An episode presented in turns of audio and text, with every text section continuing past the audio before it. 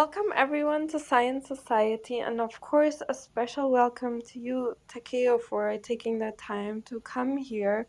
Thank you. And before we start, let me give the audience a short um, introduction, and then um, we'll do like a conversation to maybe get to know you as a hmm scientist a little bit better.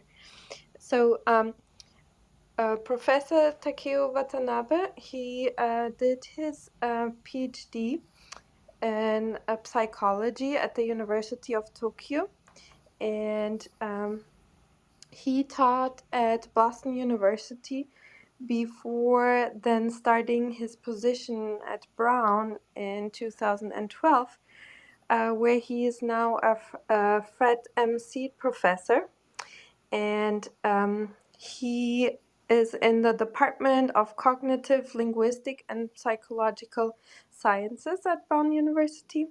And in his research, he focuses mostly on perceptual learning and the roles of attention and reinforcement signals in learning. And um, yeah, it's such an honor having you here. And I think it's such an important uh, research field. So, um, how did you discover kind of a passion or an interest into like going into um, research? Was it something, a childhood dream, or did something later on happen that sparked your interest?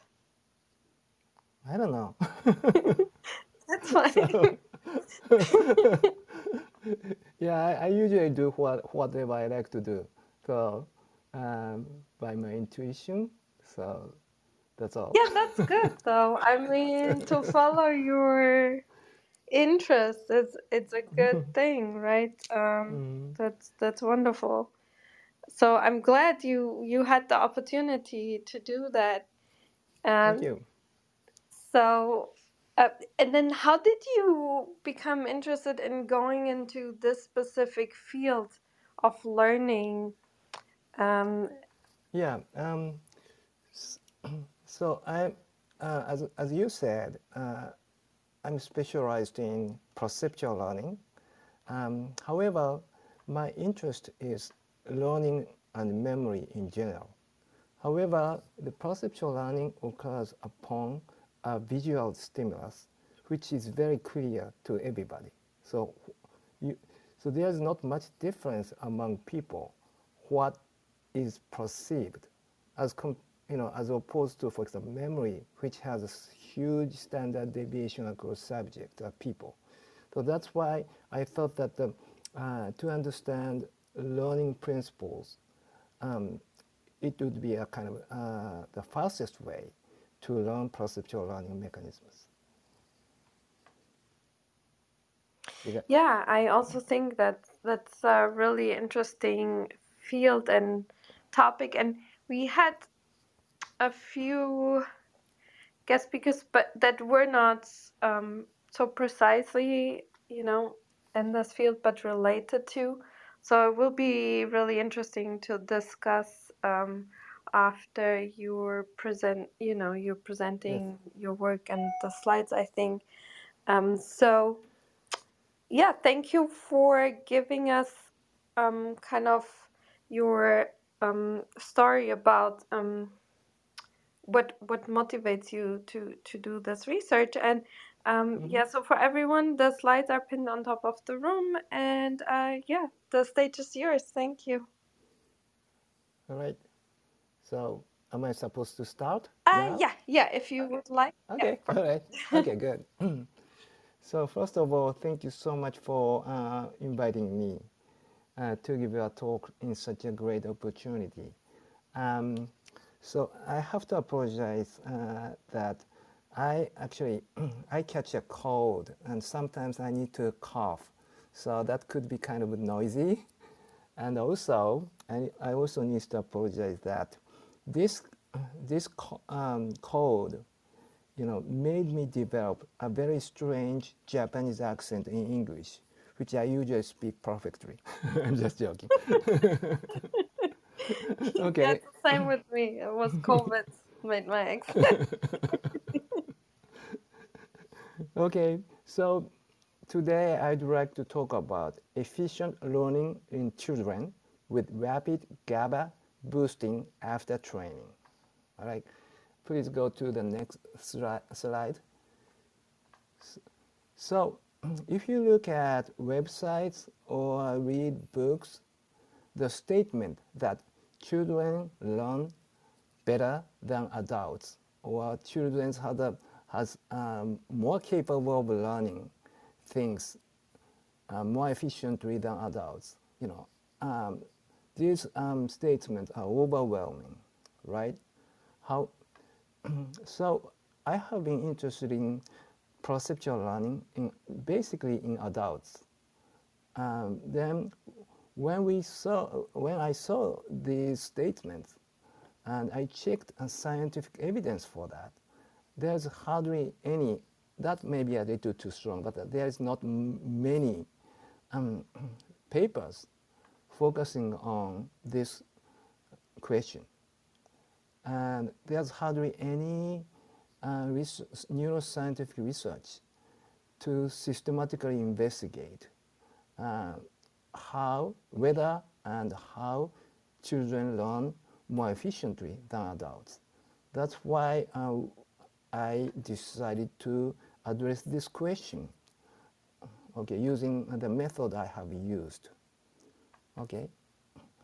So actually, um, we come up to uh, the hypothesis that the one of the reasons why children learn more efficiently than adults is because children stabilize learning rapidly. So what is stabilize or stabilization?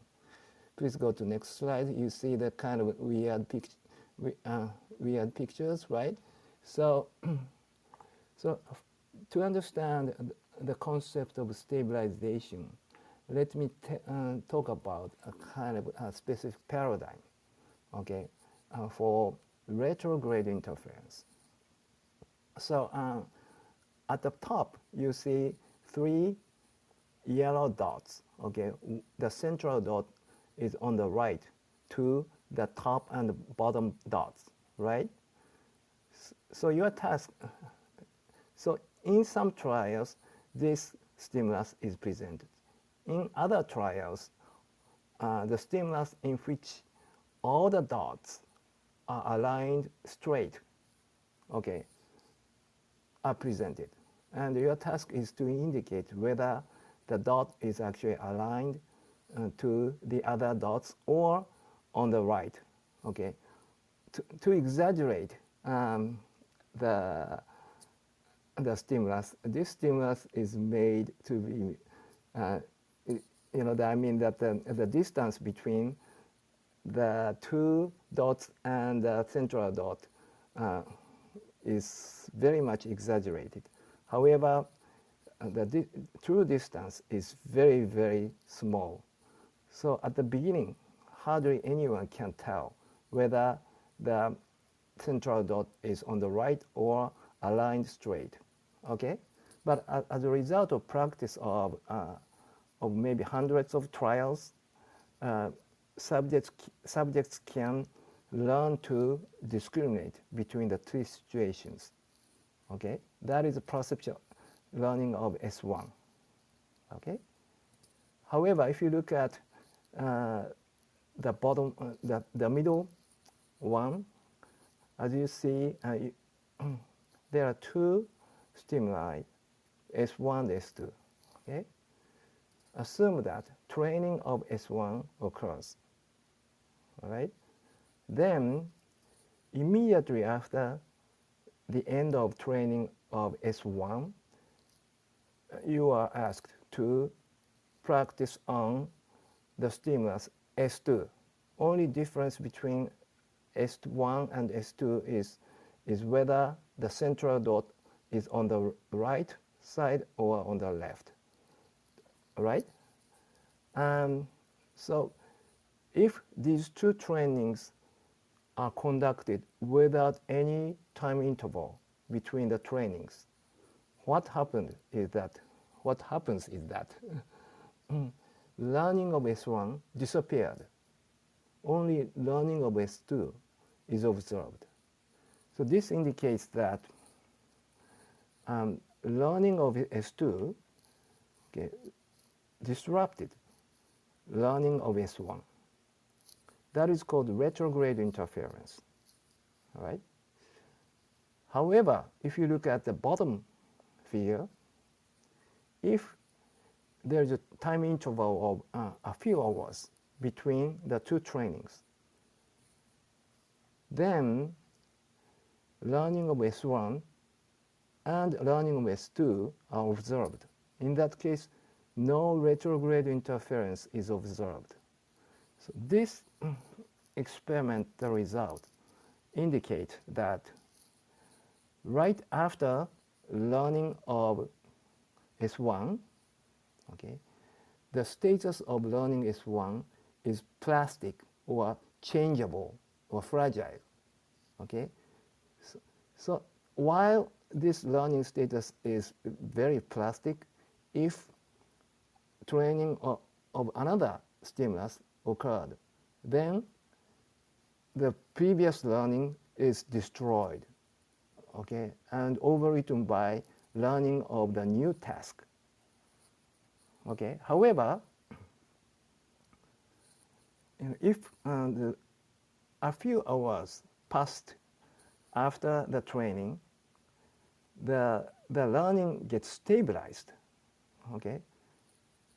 Then after stabilization is complete, even if another learning occurs, the old learning stays. Okay, that is the concept of stabilization. So if you go to the next one, uh, entitled plasticity and stab stability changes, all right? So if you look at, uh, you see the plastic and stabilized, okay? Please ignore red ones, okay? So as a result of training, okay, the degree of plasticity is enhanced, right? And then after that, the, the plasticity gradually gets down, okay, uh, to the status of stabilization. So this a few hours process is called stabilization. Okay, if some other learning occurs during this stabilization process, then the original learning is destroyed or disrupted. Okay? So, coming back to the children's issue, we assume that children, we hypothesize that children may more rapidly stabilize learning. Okay? That may be a reason why children learn more efficiently than adults. Okay? So GABA actually plays an important role in stabilization. This is a well-known fact. Okay? However, there's an, a problem because it is also widely known that children have an immature GABA system up to 24, 25, or 26 years uh, in age. Okay, so this indicates that the concentration of GABA in children's brain may be lower than adult's brain. So this means that these two statements uh, uh, appear to be contradictory to each other, right? So children may rapidly stabilize learning. To do that, GABA is necessary. However, the amount of GABA in children is maybe smaller than that of adults. So how can we reconcile this? So to address this question, we conducted an experiment to measure uh, the amount of GABA. I mean, more precisely speaking, uh, the changes in the amount of GABA, okay, before, during, after training with adults and children. Go to the next slide, please. And then, then uh, next slide, please. So I talked about uh, visual learning, that is my uh, my specialty. Okay, visual visual process. So visual. Do you understand visual? Yeah. So that's kind of that's a challenging word to a Japanese. So in my class in Brown University, I usually say that when I say visual, this means visual in any case. so uh, visual perceptual learning refers to long-term improvement of a visual task as a result of visual experience. Okay? So there are some um, mechanistic differences between uh, the training of visual perceptual learning and some other types of learning and memory. However, okay, in post-training processing, this indicates that the processing after training, okay, um, mechanisms of this post-training processing is um, generally similar between perceptual visual perceptual learning and many other types of learning and memory. Okay, maybe the one of the most famous uh, post-training processing is consolidation of learning during sleep. Okay. Although I do not go to this consolidation during sleep. In any case, so this indicates that if we uh, study post-training processing using visual perceptual learning, we may get a result which could be generalized to some other types of learning and memory. Okay? Please go to the next one. Um, uh, showing magnetic resonance spectroscopy. So for, the, for this purpose, okay, we used magnetic resonance spectroscopy, by means of which usually glutamate as an excitatory neurotransmitter and GABA as the chief in inhibitory neurotransmitter are measured. Okay, but here for the, the, for the purpose of this experiment, we actually focused on the measurements of GABA because, as I said, GABA is known to play a significant role in stabilization. Okay, please go to the next one. Um, so the first in the first experiment, we uh, employed 13 children and 14 adults.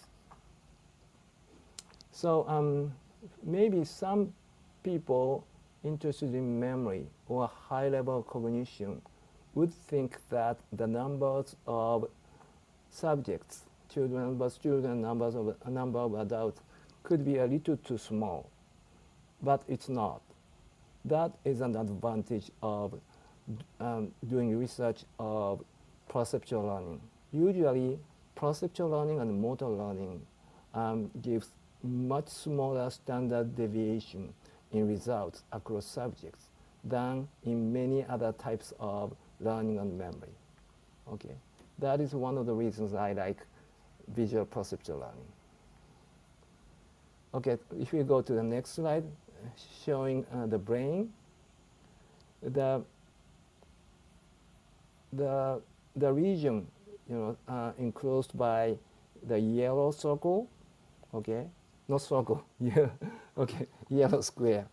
That is a region um, uh, belonging to what is called early visual area.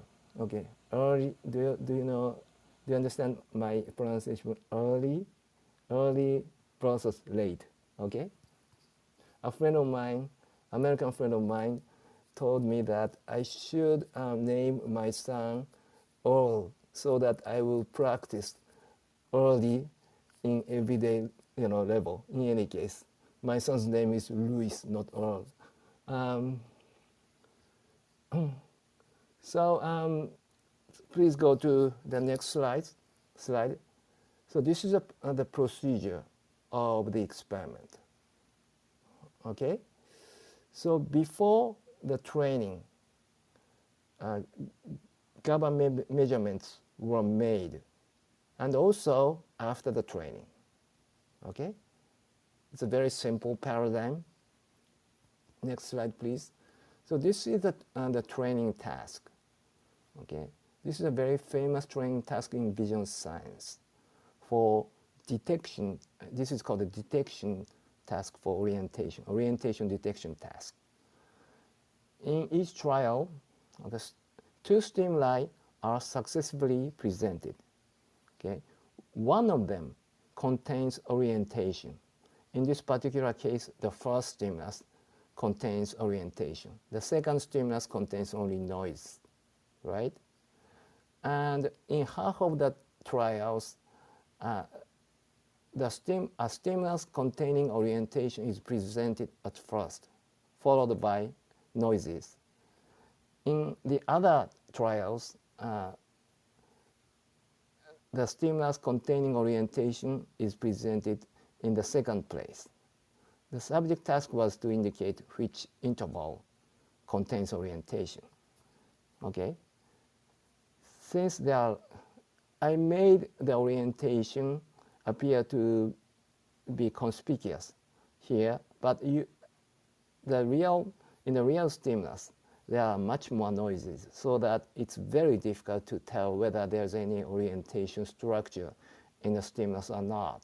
But by doing practice, you will be able to tell or detect orientation easily. Okay? So this is a learning. Learning to detect orientation.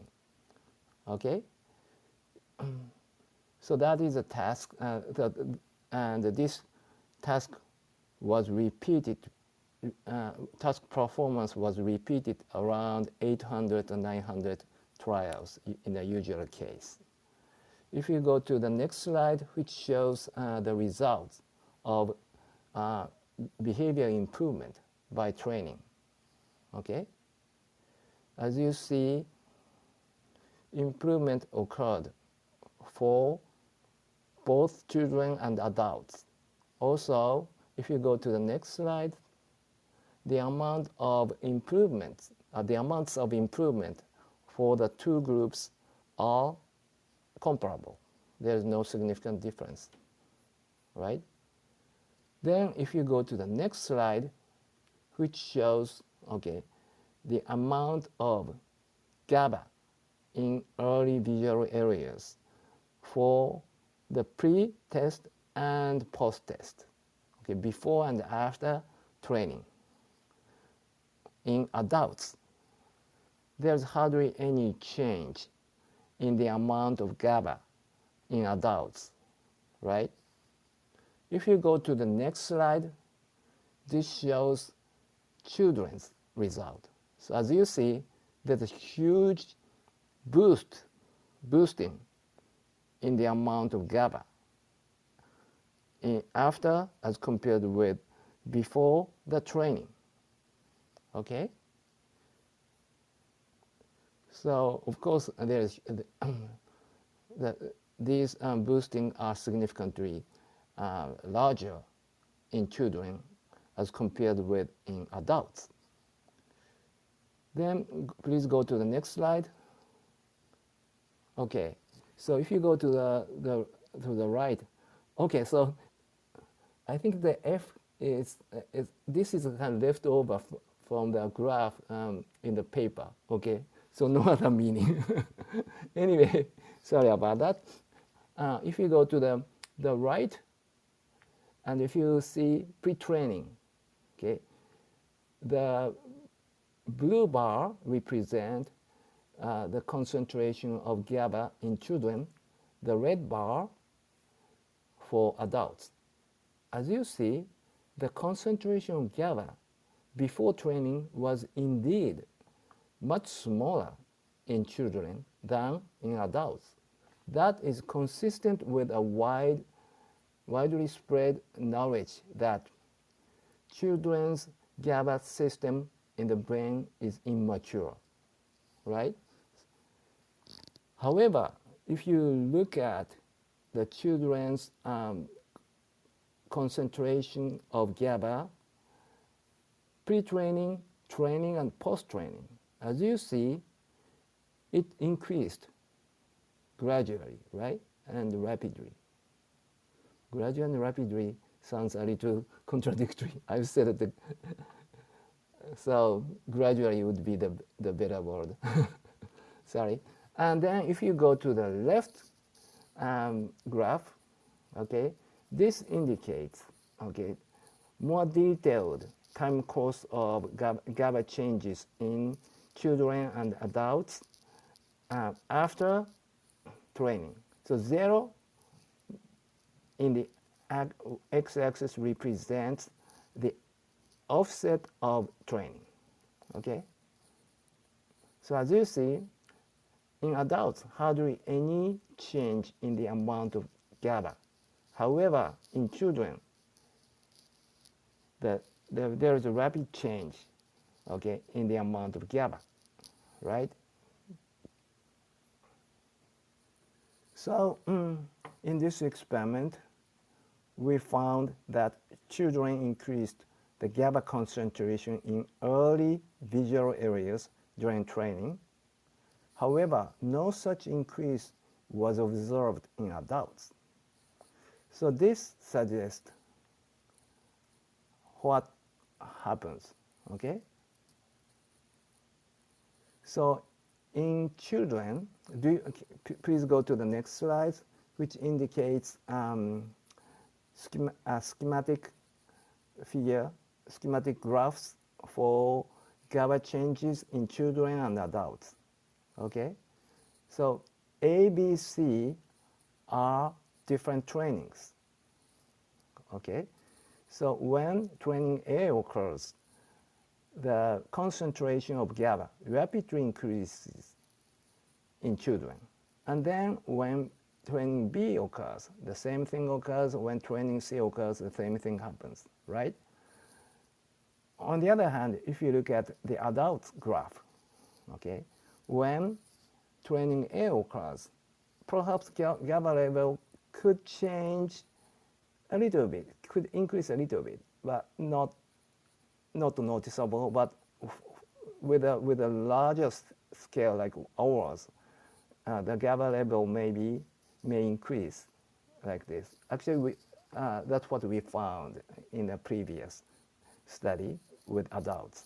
Okay, so uh, it increases, but it takes two or three hours to get an increased concentration uh, of GABA in adults. So if you look at that, the, if you compare these two, it's obvious that more training of different tasks can be done in children than in adults. That is why children may learn things more efficiently than adults in the sense that children can learn more items within uh, the same amount of time than adults. All right?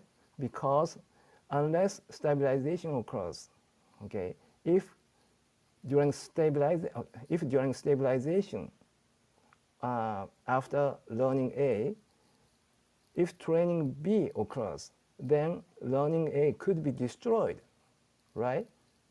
So you have to wait for a few hours to learn something new after learning of the original item, okay, in the case of adults. But in children, okay, no such waiting is necessary, okay? However, we just measured, okay, uh, GABA concentration. Is this really uh, beneficial? Um, I mean that the rapid change in GABA really beneficial to children's learning or not. To check that, we need to uh, do a kind of behavioral experiment. So um, next slide, please. You see the slide before, right? So this is a concept uh, of stabilization. Okay, a paradigm to indicate how stabilization occurs. So I talked about retrograde interference, right? So this means that if stabilization is complete, there's no retrograde interference. So this indicates that um, retro, the amount of retrograde inter interference is inversely correlated with the amount of stable, stabilization, right? So the retrograde interference is a, is a good index for stabilization. I mean that re, inverse index. So please go to the next one. So as I said, retrograde interference is inversely correlated, correlated with stabilization. And in our experimental results, um, the rapid increase in the GABA concentration is likely to lead to rapid stabilization. If that is the case, children may become resilient to retrograde interference with a shorter interval between two trainings than adults, meaning that children can learn things, okay, within a short, shorter interval between two trainings, okay, without being, without getting any retrograde interference, retrograde interference. Okay, that is our hypothesis. So we conducted the experiment using 14 children and 14 adults. So go to the next one. I mean, next one is uh, the procedure. I, okay, you see the, the, the two trainings, okay, schematic procedure slide.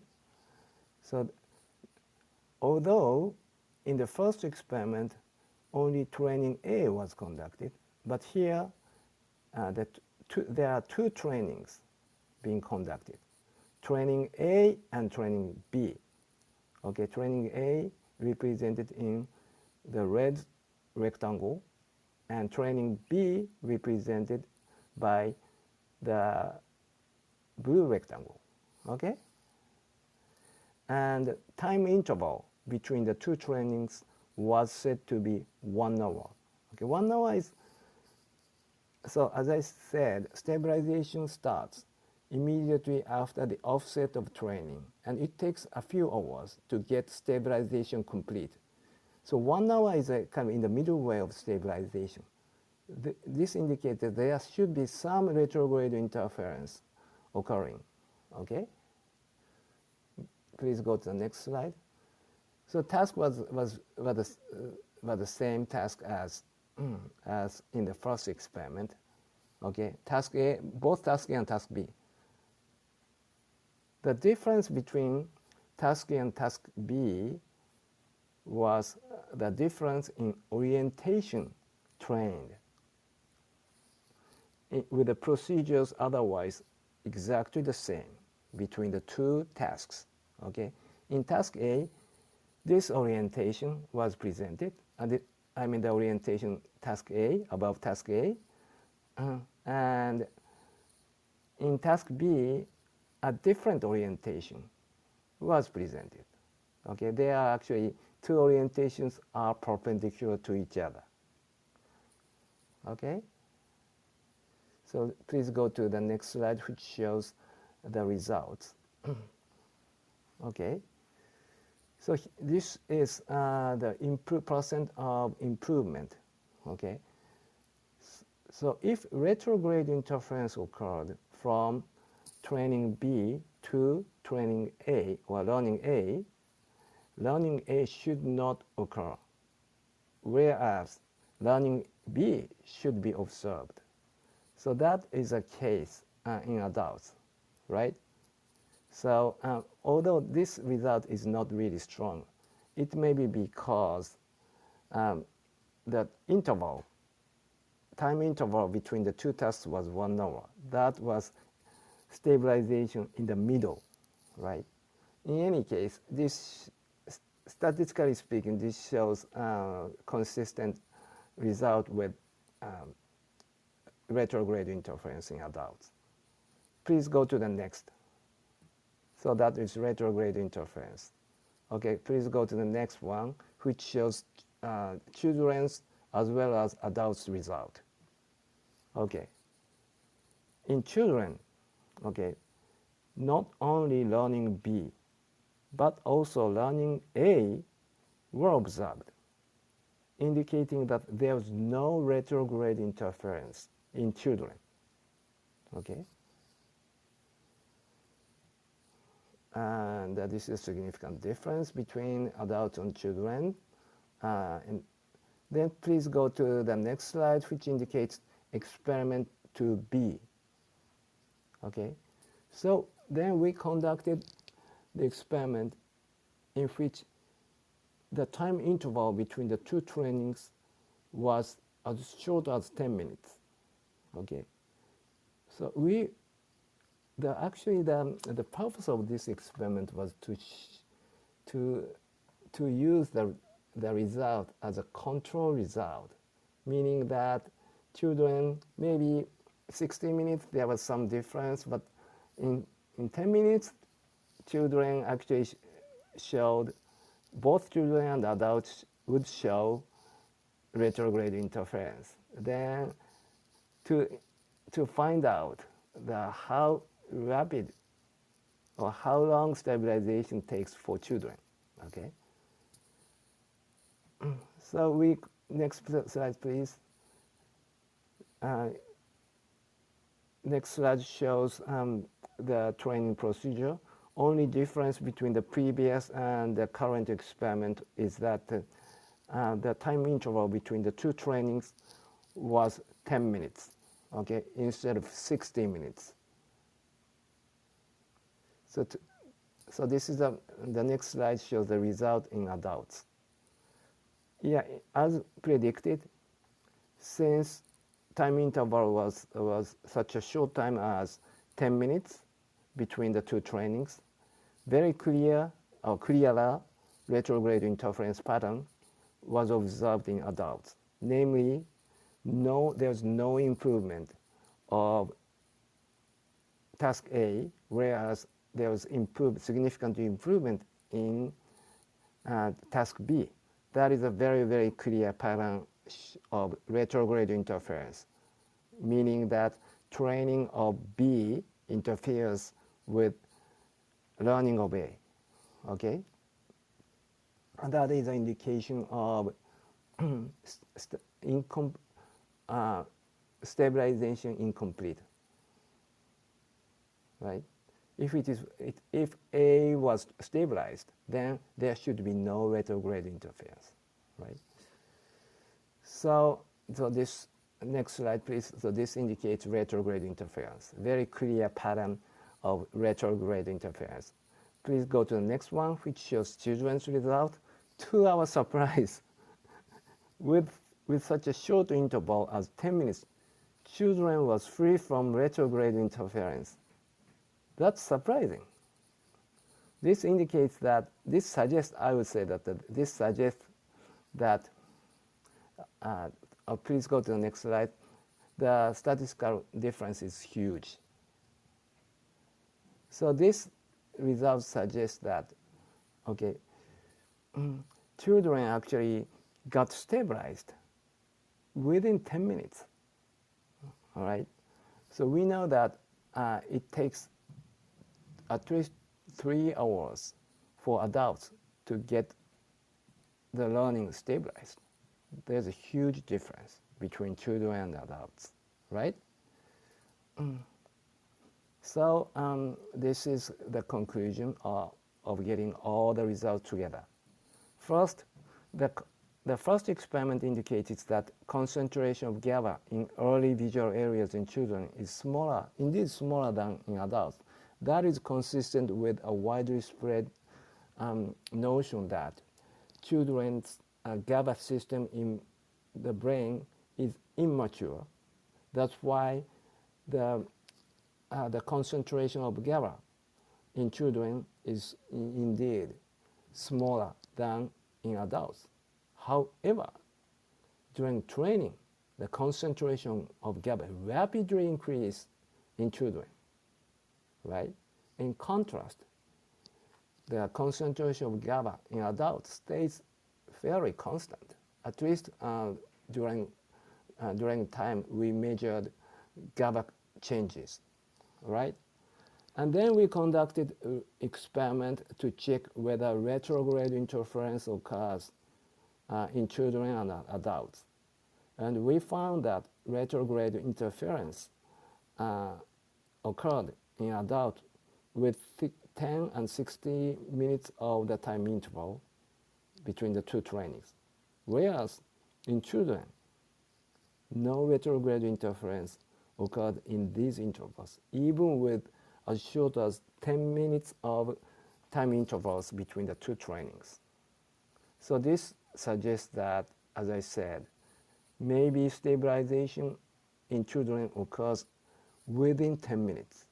Okay, whereas stabilization takes um, around three hours or more um, in adults, according to our previous experimental result, which I did not sh show.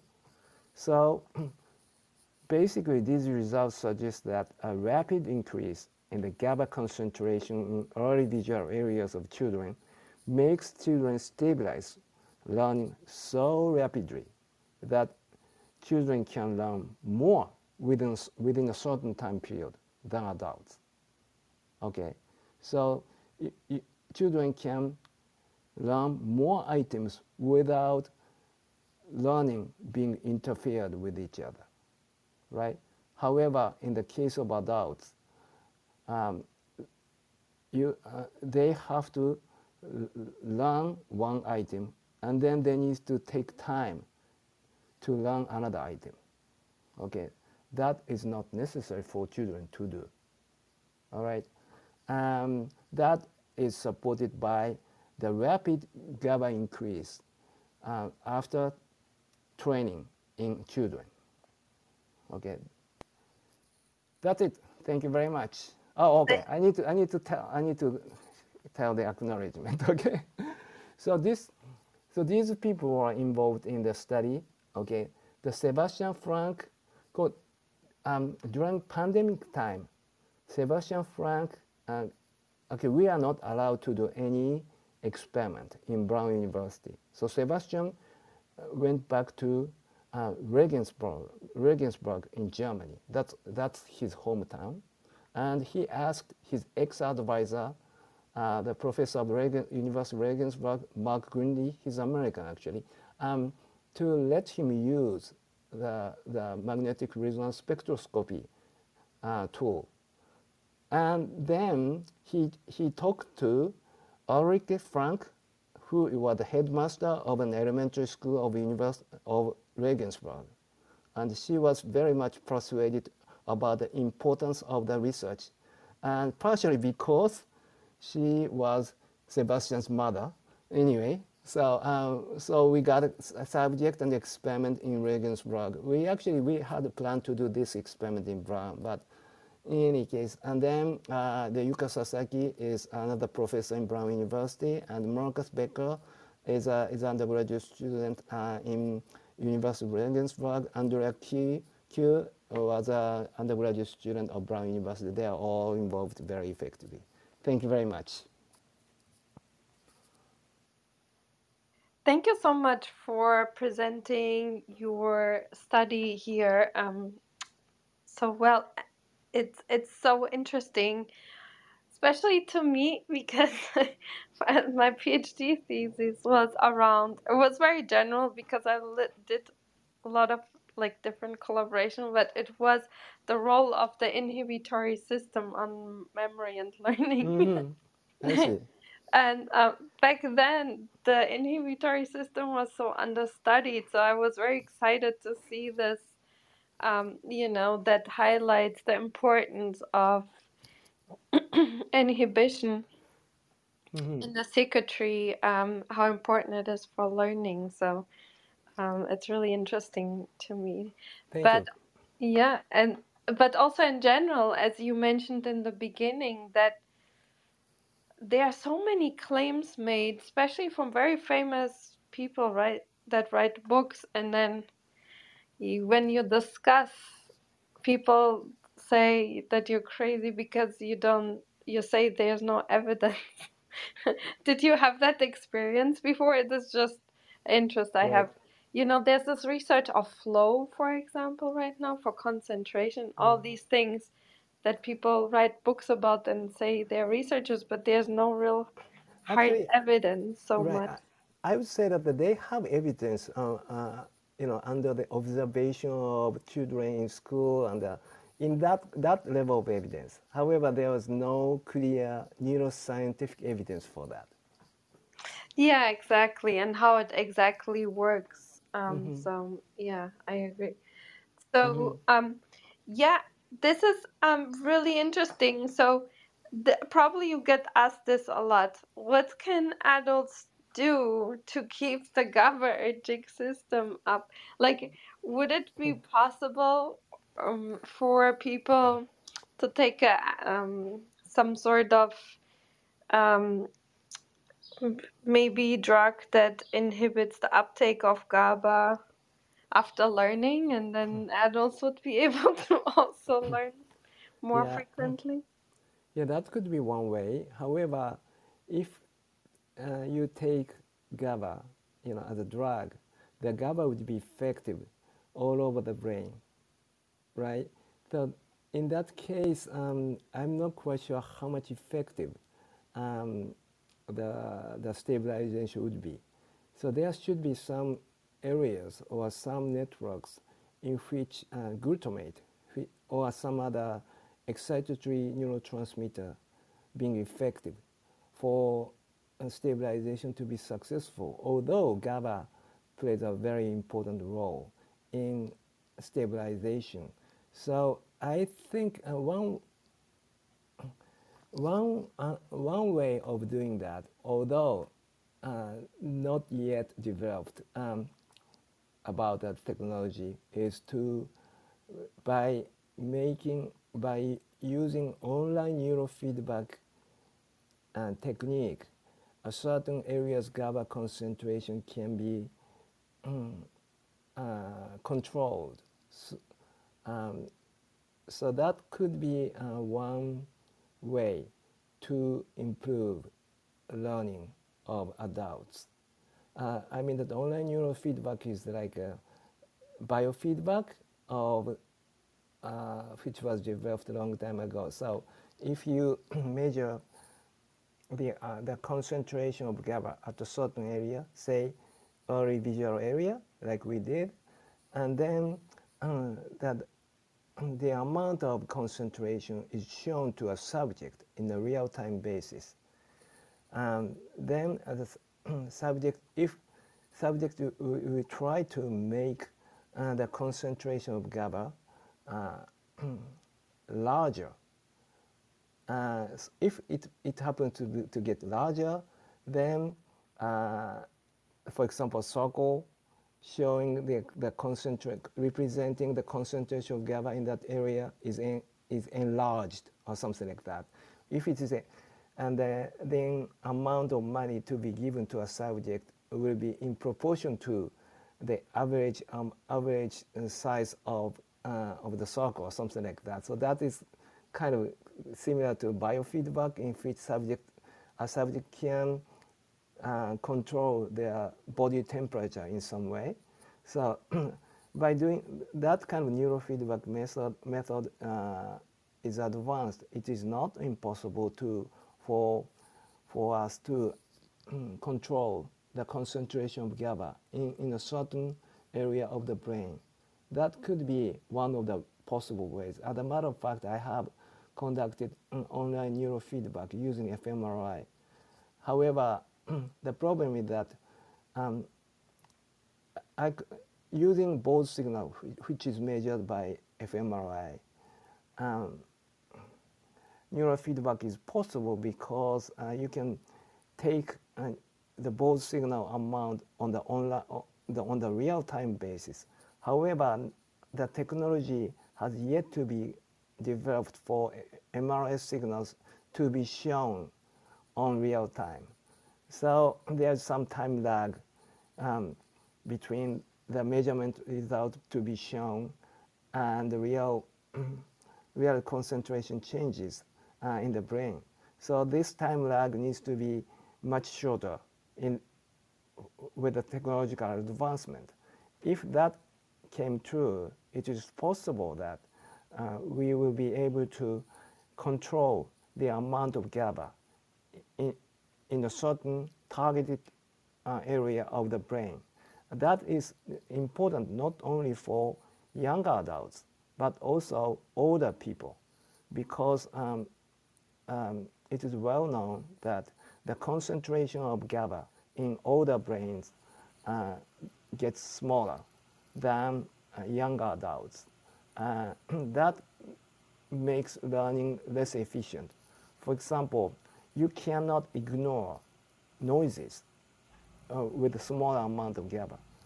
Right? For example, if you take your grandfather and grandmother to a restaurant, they really would like to uh, go to a, a, very quiet restaurant because they are not really uh, good at um, ignoring noises. This may be because of the smaller concentration of GABA. So um, if GABA, more GABA is released, then they can concentrate on, on things that can enhance learning and more, uh, or their intelligent level. So I think that the, the controlling the amount of GABA in the future is one of the most important um, things uh, in the brain science. Yeah, that's really interesting. And um, related to that, did you think of um, in the future to check for children with um, learning disabilities if mm-hmm. their GABA mm-hmm. uh, response after learning is different too? Could be both ways, right? Some people maybe some kids yeah. learn a lot very fast. Other, you know. Um, cannot you know control also like an ADHD or ta- autism yes. spectrum disorders where they cannot uh, you know cancel out noise and other sensory information. Right. Some some of uh, mental issues came from imbalance between uh, excitatory and inhibitory neurotransmitters, and some uh, came from, for example, the, the uh, a significantly small amount of some neurotransmitters, right? So I think it, uh, what neurotransmitters needs to be adjusted or controlled um, depends on the type of mental issues. Um, yeah, certainly I would say that, uh, for example, um, in the case of ADHD, um, the, the larger amount of GABA would play an important role in improving some aspects of ADHD.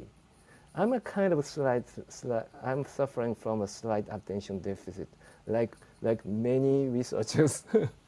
so that would be nice if that kind of technology has been, will be developed.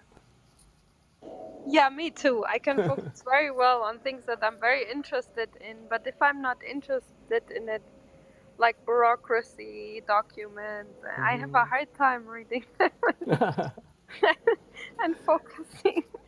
But I think that, um, in a sense, you know, attention deficit uh, people tend to have more creativity than some other people. That that may be because of the the, the less cognitive control that sometimes cognitive control is not best for creativity because you have to, you know, uh, behave or think, uh, you know, following rules, right? So, so, that's maybe why there are so many great scientists uh, who have some attention deficit, uh, you know, um, tendencies. Yeah, I agree. I, I theorize the same thing. There has to be a certain amount of chaos in the system to come up with some new ideas mm-hmm. that you don't control and on and some compulsion disorder so you keep trying, right? you have to be very stubborn and compulsive to learn certain things required for scientific, you know, work. I think so. Um, right. Yeah, it's very interesting. I find that we share something very important. yes. And uh, I want to hand over the microphone to Dr. Shah. Welcome. Um, please go ahead. Yeah, thank you so much for your wonderful uh, talk. And oh, my question from you. Uh, so, based upon the last slide that you just um, uh, demonstrated, uh, we see a couple of the chemicals include the glutamate, creatinine, and yes. choline, as well as the aspartate. Right. So when we are looking for the spectrum, and that was very interesting to me in comparison with the GABA, and uh, based upon the group that you just chose uh, from the children 3 to 11 years old, mm-hmm. I was just wondering to ask you about the correlation between uh, the pattern of the chemicals as well as the kind of uh, for those children struggle with the focal epilepsy and seizure because when we are talking about the GABA in another side we are uh, we might should consider other factors? That was my first question if you have any opinion over. Actually the um, I have done basic research so I do not know much about uh, clinical cases. That is first. And also MRS measured only uh, the concentration of glutamate and uh, GABA, not, not uh, other neurotransmitters. Uh, so um, I mean that uh, there might, I, I believe that, for example, the, uh, about, about basic mechanism of learning, I believe that stabi even stabilization okay, um, is determined by not only um, GABA, but also uh, some other types of neurotransmitters.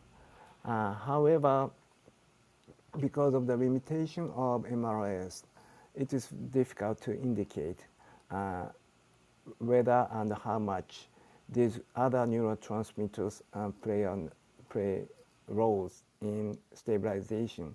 So similarly, it's, it's get even more difficult to indicate that some other how and whether um, uh, other neurotransmitters uh, play a ro role in some mental diseases. Uh, that is for based on my personal knowledge as well as technological limitation. And is there any specific reason that you chose, for example, three years old, not infants, included in oh, the research? Not infants. Actually, that, that's what we are trying to do. First of all, that's a great question.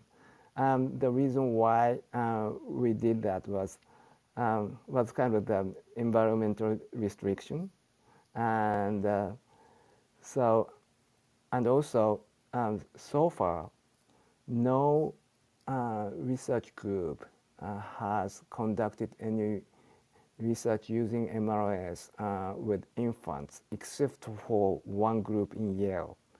Um, so we are trying to learn from them how to do that with infants? That's a great question. Um, it would be very interesting to know um, uh, how stabilization occurs and how GABA uh, concentration change occurs with infants. That's a great question. Also, do you think that just adding some phenotypical, for example, measurement, such as, for example, you um, mention about the cognitive, or we can just talk about gait measurement and intelligence as well, can be uh, beneficial if you want to add it into the to your research or not. Yes, I think so. Um, um, but intelligence, I, I mean that uh, there are so many aspects determining intelligence. Is that your question? Uh, so, uh, so we are, we just focused on learning um, and also learning, perceptual learning. So we, although we think that visual perceptual learning result can be extended to other types of learning memory, which are more related to intelligence than visual perceptual learning, um, we are not 100% sure whether the result can be 100% uh, you know, extended to other types of learning until, um, for example, uh, the scientists in these fields uh, will try to uh, replicate our results. But I'm, I'm kind of optimistic about that because uh, it is because um, post-training processing is quite common among many different types of learning and memory. However, about yeah other products, so for so there are many many aspects uh, determining intelligence. So the learning abilities is one of them, right? Also the thinking things rapidly, more rapidly, is regarded as, as a result, uh, uh, is a manifestation of a higher degree of intelligence. And also the cognitive um, control strength is another part of uh, another aspect of intelligence.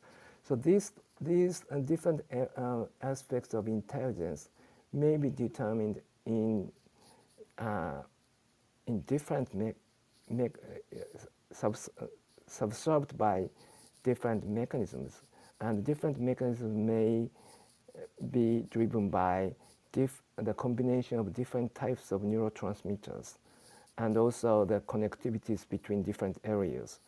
So um, yeah, that's a great question. However, I've said that uh, our research is only at the beginning of, of, you know, opening, uh, just you know, just open up some some uh, uh some possibilities. But that's all I could say. So good luck for your future research. And thank you very thank much. Thank you so much for your answer. Thank you. Yeah, thank you. Um, do you still have time for two more uh, yes, people? of course. Okay, yes. great. Thank you. Uh, Vicky, please go ahead. Um, in case you're away from your phone, maybe right now, uh, I'll switch mm -hmm. over to Kyle. Kyle, do you want to go ahead? How are you? Wonderful, um, amazing presentation. Thank you so much. Um, I'm going to look I, into this um, a lot. I deeper. hope you understand my accent. yeah, yeah. Okay. Um, um, I was just curious, um, what sort of um, like practices or dietary measures are you um, currently um, implementing in order to boost uh, your own GABA? I, I would imagine that yes. you might have yes. thought of this. That's a great question. So yeah, that that that had been a, a big problem in the measurement of MRS because particularly, um, but not really GABA, but uh, glutamate. Uh, the concentrated glutamate is greatly influenced by by the time interval uh, between. Uh, I mean that the, the the time passage after taking a meal. So we usually um, conduct uh, the measurement strictly uh, one or 1.5 hours after a meal so that uh, the, the, the dietary, dietary you know, the processing or uh, nutrition in the body will not significantly influence the GABA level. But I, but I, I was I was less worried about, as I said, less worried about the concentration change in GABA than the concentration change in glutamate in that case. Am I, did I answer your question?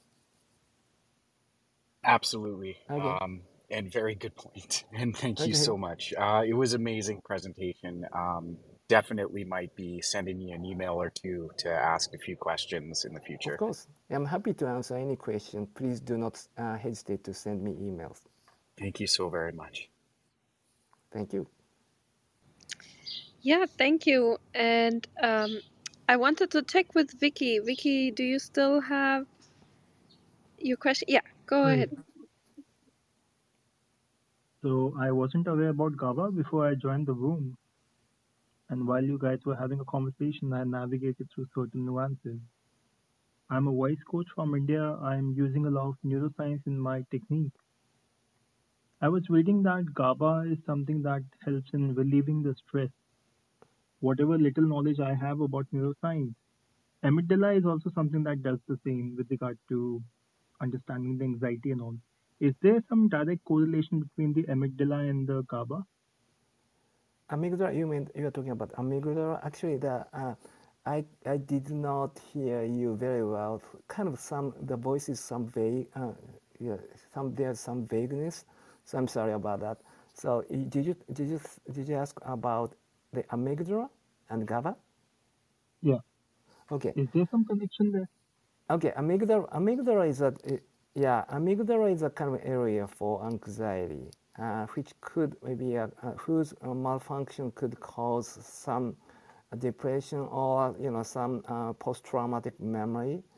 Um, I do not know uh, uh, about the relationship between GABA amount and um, the amygdala because you know amygdala is not my uh, area of specialty.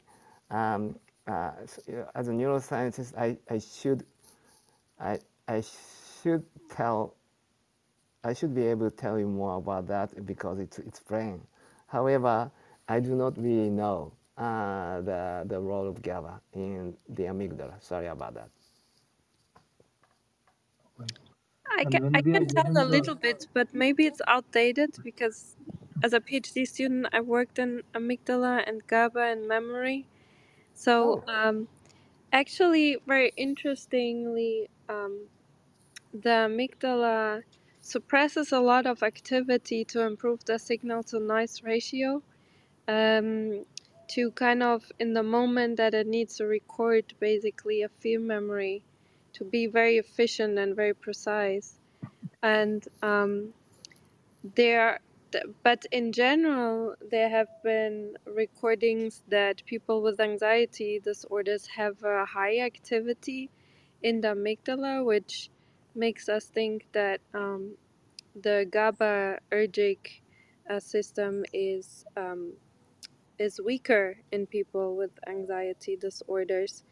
And yeah, there are different receptors uh, transmitting and then um, and then changing norepinephrine uh, effect. So norepinephrine is like a hormone that gets released during stress and acute anxiety that then uh, makes the memory to um, be stronger and more ingrained in the system. So it's you know it's it's not very simple though all the interactions and they are not 100% known but in general during regular state people with anxiety have high activities or weaker inhibitory system but then when a real anxiety or fear or threat signal comes in, um, the, the the system gets suppressed very well uh, to get like so it's it's very interesting because it kind of correlates Takeo to um, to your studies that GABA is very important to uh, learn efficiently and to keep the memory, uh, which you know kind of correlates there. I think that's interesting. And um, a lot of those processes, I think, in those more old brain regions, don't change so much maybe uh, during age. Uh, but it would be interesting to, to do the same study and see differences in people that have PTSD and, and, and other disorders related to anxiety and measure the same way. So I'm uh, reading the title. It's mentioned efficient learning in children via GABA boost. A GABA boost is something where we are tweaking the natural flow of learning. So is it advisable? Oh, you're asking. Yeah, I think we we answered a little bit the question, right? Do you want to address it again, Takeo? Or? Okay, actually, then, um, I I did not and I did not hear. Oh uh, yeah. You very clearly. So if you repeat the question, that would be helpful. Yeah, if a GABA boosting um, would um, improve basically memory. Is it advisable because you're you're you're tweaking something in the brain? and you are coming in between the natural learning process of the children, right? Mm-hmm. So, um, so is it advisable yeah. to use these kind of boosters for children education per se? Yeah, um, GABA boost. I would say that the GABA boosting uh, is helpful to stabilize learning. However, okay, the GABA boosting should not occur during training. So during training, the brain needs to be flexible and plastic. In, in order to do that, um, glutamate, that is an excitatory neurotransmitter, plays an important role. So um, the, the combination of glutamate, that is an excitatory neurotransmitter, during training, and GABA boosting after training is necessary. Okay, that kind of combi two combinations are important for improving uh, learning or for creating uh, the keeping improving learning. So that in that sense, uh, GABA boosting is important in improving memory and learning. However, that is uh, not all. I mean, glutamate boosting during training is important for learning acquisition. So the, in, in short, um, excitatory signals like by good uh, enhancement in, in concentration of glutamate is necessary for acquisition of learning. And inhibitory processing, which occurs uh, with GABA, is necessary for consolidating learning.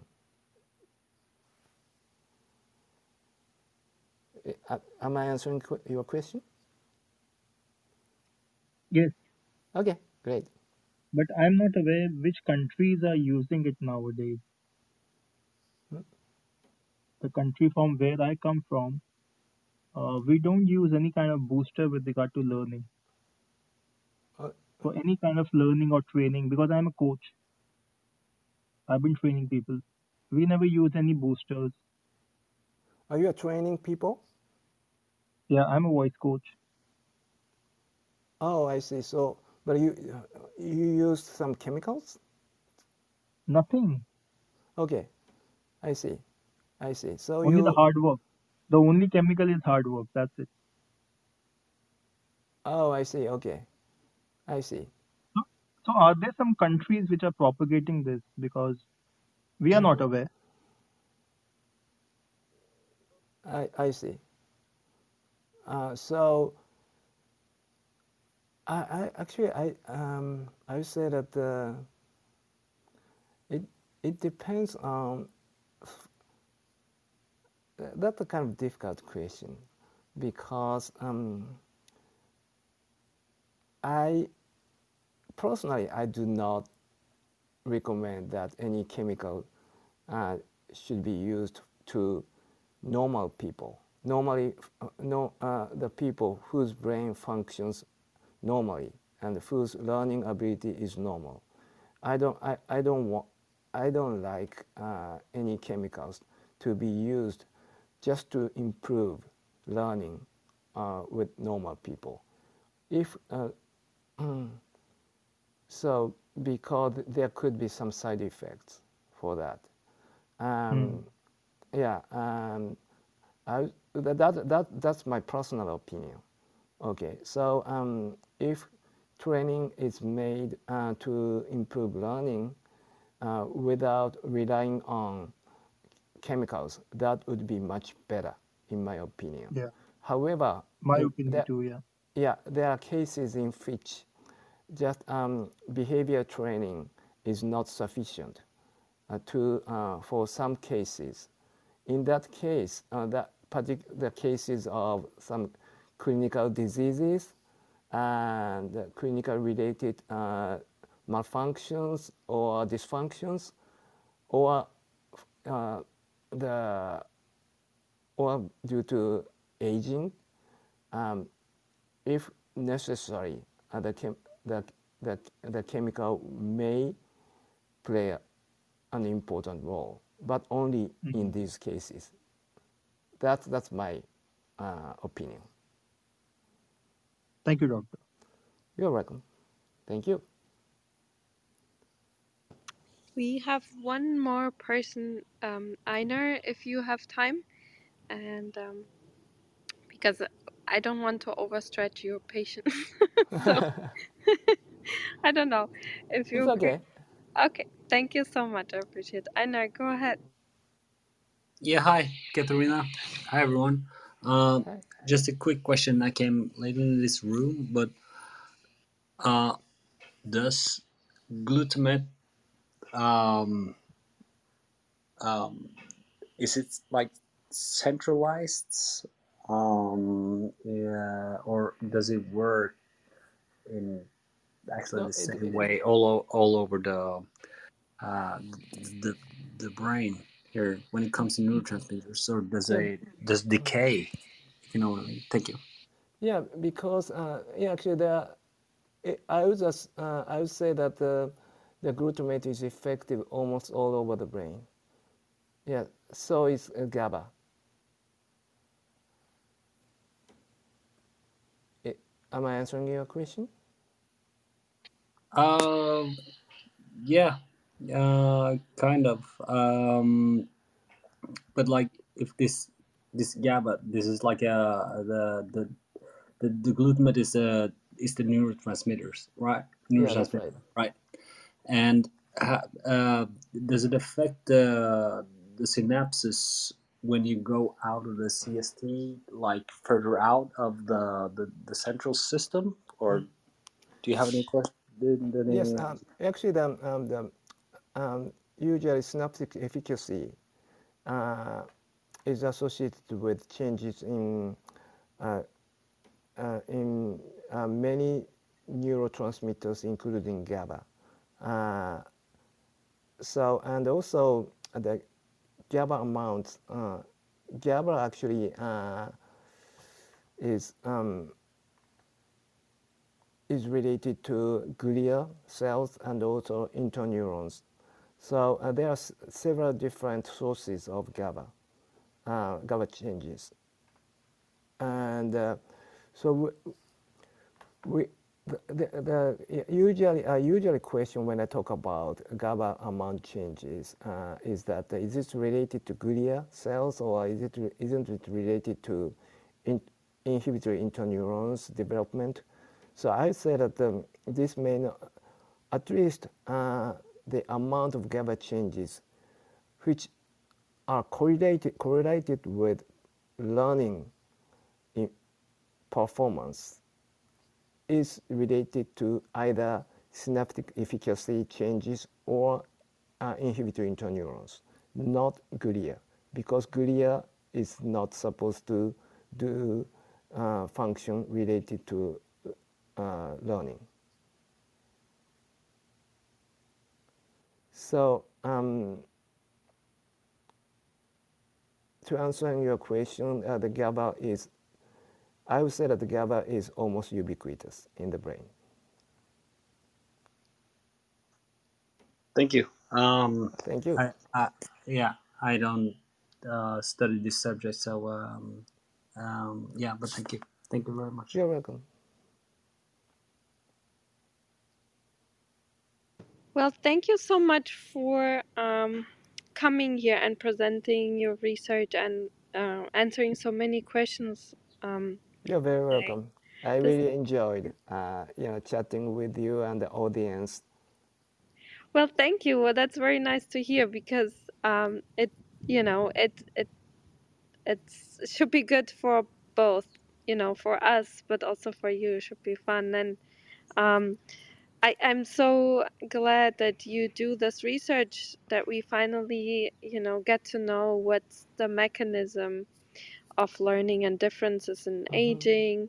So um, yeah, I'm very curious to continue following your work uh, in the future, and we wish you all the luck and um, a lot of collaborations and, and funding for this. Mm-hmm. I think it's really important. So thank you so much for doing this work. Thank you so much. And yeah, enjoy the rest of your day, everyone. Also, thank you for coming, asking questions. And if you like discussions like this, um, we'll have another talk um, on Friday. Um, diffusion art or digital forgery.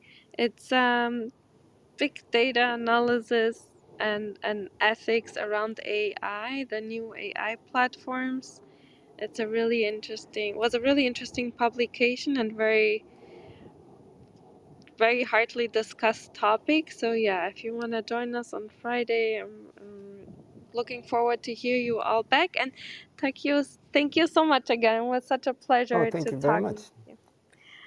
Okay, I'll close the room in three, okay. two, one. Bye everyone. Thank Bye. you.